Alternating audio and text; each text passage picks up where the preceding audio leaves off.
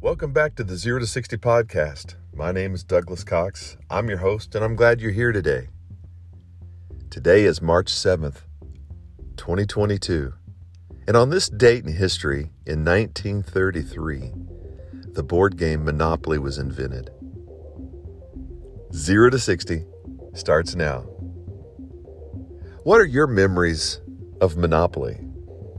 Mine are games that would last for days, leaving the board set up overnight, fights, arguments.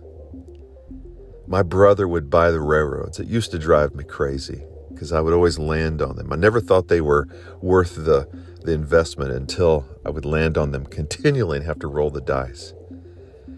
I wasn't allowed to be the banker after a while because as a kid I seemed to somehow end up with $500 bills that I didn't gainfully earn.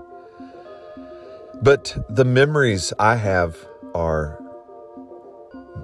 deciding do I buy the cheap properties or the expensive properties?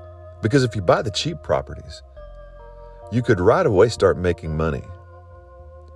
But if you bought the expensive properties, it was always a struggle and it was just always such a such a test to hang on until you could get all the hotels built on those yellow or red or blue properties. But once you had the expensive properties and you finally saved the money to build up and somebody landed on you, they were pretty much out of the game. Today, are you buying the cheap things or the expensive things? Are you investing in what will repay you right now?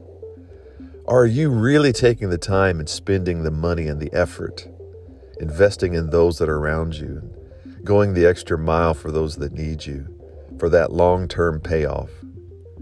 I remember each time I would wait and purchase the more expensive properties. It would take longer, but inevitably, I would typically end up with more money and be happier in the end.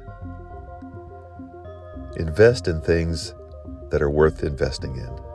Hey, have a great day and know that great things are coming your way.